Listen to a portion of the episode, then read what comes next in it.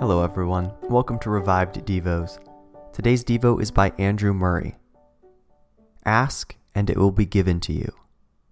Christ has no mightier stimulus to persevering prayer in his school than this.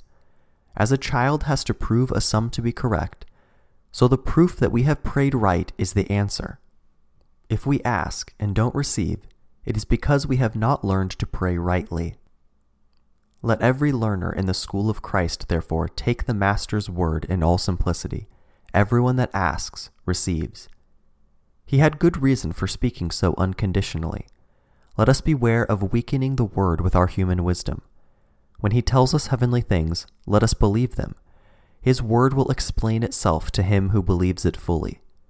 If questions and difficulties arise, let us not seek to have them settled before we accept the word. No, let us entrust them all to Him. It is His to solve them.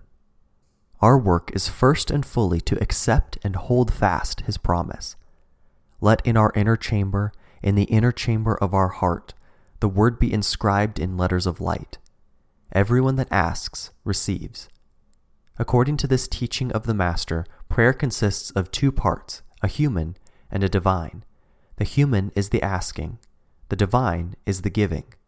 Or to look at both from the human side, there is the asking and the receiving, the two halves that make up a whole. It is as if he would tell us that we are not to rest without an answer, because it is the will of God, the rule in the Father's family. Every childlike believing petition is granted.